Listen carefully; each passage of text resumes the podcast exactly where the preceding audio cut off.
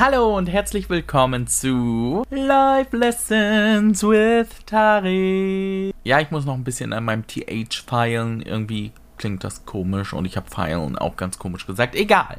Ihr seid ja nicht hier, um zu hören, ob ich englische Wörter richtig ausspreche, sondern ich beantworte Fragen. Und ich habe auch schon wieder einige im Petto, die mir über Telonym gestellt wurden. Diese wurden alle mit dem Zusatz Podcast vermerkt, deswegen ziehe ich die entsprechend vor. Würdest du deine Träume gern kontrollieren und was würdest du dann machen? Ich muss ehrlich zugeben, dass ich glaube ich seit langer, langer Zeit nicht mehr geträumt habe. Träume sind ja eigentlich dazu da, um irgendwie das, was man so erlebt hat, zu verarbeiten, um das Gehirn so ein bisschen zu entlasten. Warum ich das jetzt irgendwie gefühlt nicht mehr brauche seit einiger Zeit, keine Ahnung. Könnte vielleicht aber auch daran liegen, dass ich ein bisschen weniger schlafe in letzter Zeit, weil ich so viel um die Ohren habe. Aber um zurück auf die Frage zu kommen, ehrlich gesagt, nö, brauche ich gar nicht. Mir würde jetzt irgendwie nichts einfallen, bei dem ich sagen würde, das möchte ich jetzt im Traum erleben. Ich möchte schon irgendwie meine Energie in mein reales Leben stecken. Wenn das dann real ist und nicht so wie bei Matrix, you know. Aber ihr wisst, was ich meine. In diesem Leben, in dem ich mich bewege, möchte ich gerne immer mein Bestes geben. Aber wer weiß, vielleicht werde ich ja demnächst mal einen Traum haben, bei dem ich denke, ah, da hätte ich gern die Kontrolle übernommen. Sollte das der Fall sein, dann werde ich euch hier berichten. Und dann kommen wir auch schon zur nächsten Frage. Welcher Ort oder welche Aktivität hilft dir zu dir selbst zurückzufinden? Das klingt jetzt wahrscheinlich ganz blöd, aber ich würde sagen, der Ort ist das Bett und die Aktivität ist Schlafen. Egal, was mir Schlimmes im Leben je widerfahren ist, wenn ich einmal geschlafen habe und am nächsten Tag aufgewacht bin, war die Welt wieder ein bisschen heller. Also es ist nicht grundsätzlich so, dass dann immer wieder alles gut ist, aber man hat ein bisschen Abstand gewonnen und konnte dann nochmal drüber nachdenken, hat vielleicht im Schlaf auch einiges verarbeitet. Und am nächsten Tag habe ich einfach die nötige Kraft wieder, um weiterzumachen. Auch nach nicht so schönen Ereignissen. Das war bei mir so, als ich die Fahrprüfung nicht bestanden habe. Beim Liebeskummer habe ich das sehr häufig gemacht. Wenn es bei der Arbeit nicht richtig gut lief und super stressig war. Und sogar nach meinem Schlaganfall war am nächsten Tag alles ein bisschen besser. Also ich kann den Leuten immer nur raten, wenn alles scheiße ist, kriecht in euer Bett, versteckt euch unter der Decke, heult ein bisschen und schlaft dann. Balsam für die Seele. Ja, ich habe jetzt auch noch mal so ein bisschen darüber nachgedacht. Also es ist wirklich das Bett und Schlafen. Ich hatte jetzt bei Aktivität noch so überlegt, könnte es vielleicht auch Essen sein? Weil Essen mich echt schon mit sehr viel Glücksgefühlen beglückt. Aber Schlafen ist dann doch noch irgendwie besser. Ja, das ist meine endgültige Antwort. Ja, ich würde sagen, Schlafen, Bett, das ist so Prio 1 und äh, wenn Schlafen nicht geht, dann Essen. Ich glaube aber, dass es da auch sehr viele verschiedene Wege gibt, wie man eben wieder zu sich selbst zurückfinden kann. Also es soll ja doch einige Menschen geben, die empfinden das beim Sport, weil sie da ihr Gehirn ausschalten können. Oder andere Leute wiederum finden es total toll und können super abschalten in der Natur. Sport finde ich einfach nur anstrengend und in der Natur fliegen mich immer nur so komische Sachen an. Also meins ist es nicht, aber wer das braucht zum Ausgleich, der hat ja vielleicht auch ein bisschen Glück, weil das sind ja eigentlich auch sehr schöne Tätigkeiten. Und was ich auch besonders gut kann, fällt mir jetzt so ein, das geht ein bisschen von der Frage weg, aber ich glaube, ich bin wirklich einer der wenigen Menschen, die wirklich ihren Ausgleich auch finden im Fernsehgucken. Ärzte sagen ja immer wieder, oh nee, wenn du einen stressigen Tag hast zum Ausgleich, dann musst du dich bewegen, bliblablu wenn man dann vom Fernseher geht, das ist kein richtiger Ausgleich, man verschiebt irgendwie seine Probleme nur, weil man sich nur ablenkt. Nein, ich bin der beste Beweis, dass das hilft. Aber wie gesagt, ich höre von sehr, sehr vielen anderen Menschen, dass die da keinen Ausgleich finden können. Die müssen echt Aktivitäten machen, also nicht nur auf dem Sofa liegen, so wie ich. Finde ich auch völlig in Ordnung. Die Leute tun mir echt nur ein bisschen leid, weil das ist echt eine der schönsten Sachen, mit denen man abschalten kann, finde ich persönlich. Aber wie sagt eine Kollegin auch immer gerne zu mir, wenn mir die Leute erzählen, wenn sie im Lotto gewinnen, dass sie aufhören wollen zu arbeiten, dann glaube ich den Menschen das nicht weil ich glaube, dass diesen Menschen langweilig wird. Nur bei dir, da glaube ich das sofort. Also ich bin nicht nur faul, ich strahle das anscheinend auch noch echt super aus. Aber finde ich auch nicht schlimm, weil ich finde echt, also man kann vieles im Leben erleben, auch ohne Arbeit. Die Arbeit ist natürlich da, damit man Geld bekommt und auch sein Leben leben kann. Wenn man kein Geld hat, dann ist man in vielen Dingen ja eingeschränkt und dann kann man das Leben auch nicht vollends genießen, meines Erachtens. Es gibt ja viele Minimalisten, die das nicht brauchen und die wirklich auf vieles verzichten können und trotzdem glücklich sind. Da gehöre ich leider nicht dazu. Für viele, die mich ja kennen von TikTok und so, ihr kennt ja auch meine Manga-Sammlung. Ich habe jetzt fast 3000 Mangas in meiner Sammlung. Ja, das spricht schon ein bisschen dafür, dass ich materialistisch veranlagt bin und dass ich darin Glück finde. Aber wie gesagt, mit der Arbeit könnte ich von heute auf morgen so aufhören. Ich würde dann wirklich lieber so Sachen machen wie jetzt den Podcast oder eben Social Media, eben das, was mir Spaß macht und mit dem ich da nichts verdienen muss. Das wäre richtig cool. Was man aber ja nicht vergessen darf, ist, ich habe ja einen Vollzeitjob und trotzdem kann ich nebenbei dieses ganze Social Media Ding machen und es ist ja nicht so, dass ich mich dadurch ausgelaugt fühle, sondern das gibt mir ja auch Ausgleich. Hier kann ich mich zum Beispiel so richtig kreativ ausleben und kann einfach über alles sprechen. Bei der Arbeit geht es hauptsächlich um Zahlen. Stellt euch vor, ich würde in diesem Podcast die ganze Zeit über Zahlen reden. Heute habe ich mir eine Zahl angeguckt. Und dieselbe Zahl war im letzten Jahr viel höher. Dieses Jahr ist sie nicht so hoch. Woran könnte das liegen? Nein, oh mein Gott, hört bloß auf. Langweilig. Ihr seid jetzt bestimmt schon alle eingeschlafen. Ihr müsst die Folge morgen dann nochmal hören, ne? Und überspringt den Teil am besten. So, jetzt ist die nächste Frage. Worüber hast du dich gefreut in letzter Zeit?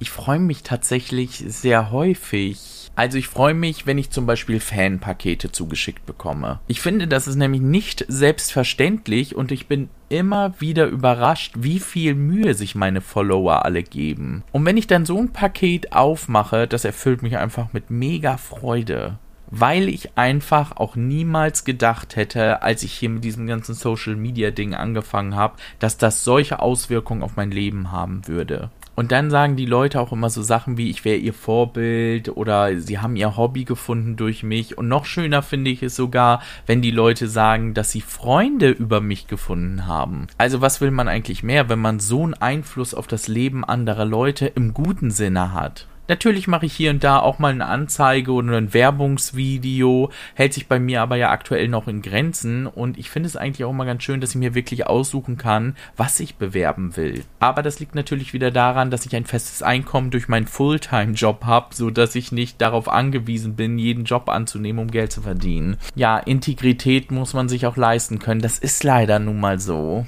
Aber ich freue mich zum Beispiel auch, wenn ich von den Verlagen Mangas zugeschickt bekomme. Jedes Manga-Unboxing ist für mich immer wie Weihnachten und Geburtstag zusammen. Wer die Videos sieht, sieht das ja auch, dass ich mich echt immer freue. Wobei ich manchmal schon denke, Leute, Leute, wie kann man sich eigentlich jedes Mal wieder so freuen? Aber ich bin halt so einfach gestrickt und das finde ich eigentlich auch nicht schlimm. Da wir es ja gerade schon über Freunde finden und so hatten, passt eigentlich die nächste Frage ganz gut. Was heißt es für dich, ein bester Freund, Freundin zu sein? Also ich finde, eine Freundschaft hat ganz viel mit Ehrlichkeit und Vertrauen zu tun. Ich finde gar nicht, dass es wichtig ist, dass man sehr viel Zeit miteinander verbringt, sondern dass man die Zeit, die man miteinander verbringt, auch qualitativ gut verbringt. Also sprich, wenn ich jetzt jemanden habe, den sehe ich zwar jeden Tag, aber wir unterhalten uns, während wir ständig unser Handy in der Hand haben, dann ist das qualitativ nicht so gut, als wenn ich mich einmal in der Woche mit einer Freundin treffe zum Essen zum Beispiel und wir da fünf Stunden lang sitzen ohne Handy und labern. Hatte ich erst letztens mit einer Freundin, da haben wir echt fünf Stunden lang im Restaurant gesessen. Ich glaube, der Ober war ein bisschen angepieselt, weil wir den Tisch die ganze Zeit besetzt gehalten haben. Aber wir konnten wirklich über Gott und die Welt reden. Also wirklich über alles. Und das ist auch ganz wichtig, weil du kannst auch wirklich Geheimnisse teilen oder Gefühle, die du vielleicht mit anderen nicht teilen willst und bist dir zu 100% sicher, dass dein Gegenüber das niemandem erzählen wird. Genauso finde ich es aber wichtig, dass wenn dein Gegenüber zum Beispiel dir ständig von einem Problem erzählt und du merkst, das Problem liegt vielleicht auch an der Person ein bisschen selbst, dass man dann auch das sagen darf. Wirklich seine ehrliche Meinung, ohne dass man gleich einen mega Fight hat und sich zerstreit und dann nie wieder befreundet ist. Also das finde ich auch total wichtig. Na, wenn ich Fehler begehe oder wenn ich mich nicht richtig verhalte, dann verlange ich von meinen Freunden, dass sie mir das sagen. Auch wenn ich die Wahrheit gar nicht hören will aber natürlich nur in Momenten, wo ich keinen Trost brauche. Wenn ich getröstet werden muss, dann dürfen die mich anlügen und mir sagen, oh, du siehst so toll aus für dein Alter und du bist so schlau und du bist der liebste Mensch auf der Welt. Es gibt keinen besseren Menschen als dich. Ja, man darf auch mal ein paar kleine Notlügen erzählen, damit der andere sich besser fühlt. Das geht auch. Nein, kleiner Spaß. Aber ihr wisst, was ich meine. Eben diese offene, ehrliche Kommunikation, die man mit jemand anders dann hat. Ich finde nämlich einfach, es gibt ganz viele Themen, die muss ich mit jemandem besprechen, der nicht involviert ist. Zum Beispiel nach einem Streit mit meinen Eltern. Dann brauche ich eine sachliche Meinung, die nicht involviert ist. Das geht natürlich dann schwierig mit den Eltern oder auch mit Geschwistern oder anderen Familienmitgliedern, weil die sind involviert. Aber ein Freund oder eine Freundin können eben ein bisschen Abstand davon nehmen und dir sachlich sagen, was jetzt vielleicht das Problem ist oder wie man weiter vorgeht. Oder auch, wenn man Probleme mit dem Partner hat. Manchmal ist es ja so, dass ein Partner, eine Partnerin etwas tut, was einen nervt und aber eigentlich ist es nicht schlimm, es ist gar nicht wert darüber zu reden, aber man beschäftigt sich damit.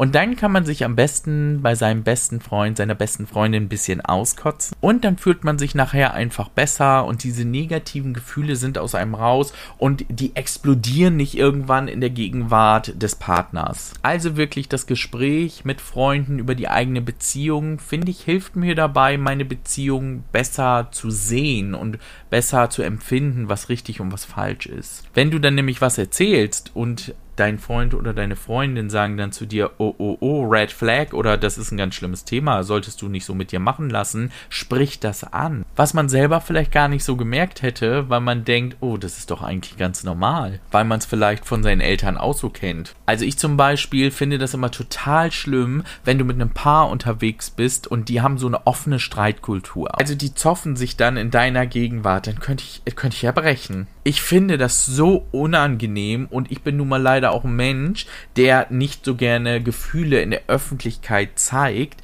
und dementsprechend immer so alles ein bisschen runterschluckt und das dann irgendwie zu Hause mit einem Partner bespricht. Und dann gibt es so Leute, die keifen sich da dann an oder geben sich blöde Sprüche. Finde ich immer, nee, sorry, mega unangenehm. Wenn das jetzt meine beste Freundin wäre, würde ich ihr das sagen. Äh, bei flüchtigen Bekannten würde ich jetzt eher so das alles weglächeln und mich eher weniger nur noch mit denen treffen. Ach ja, und natürlich ganz wichtig ist, wenn dein Freund, deine Freundin jemand hasst, dann hast du den solidarisch mit, ob du den kennst, die Person oder nicht. Das ist egal. Du hast sie dann auch. Und nicht solche Sachen wie so, ah ja, vielleicht ist der ja noch schüchtern. Das will ich da nicht hören. Ich will, dass du sagst, der ist hässlich und der stinkt. So, ihr wisst Bescheid, also wie das jetzt so mit meinen Freundschaften aussieht. Deswegen habe ich wahrscheinlich auch nicht so viele. Aber okay. So, und das passt ja eigentlich auch ganz gut. Ich hatte es ja schon angesprochen, dass man den Menschen, die man mag, auch mal die Meinung geigen darf oder die Wahrheit erzählen, wenn sie sie nicht hören wollen. Jetzt ist nämlich die nächste Frage, wie gehst du mit unangenehmen Gesprächen bzw. Gesprächsthemen um? Also wirklich bei Menschen, die mir nahe stehen, mache ich die Pflastermethode. Also ganz schnell abreißen, den Leuten sagen, was das Problem ist, was ich denke,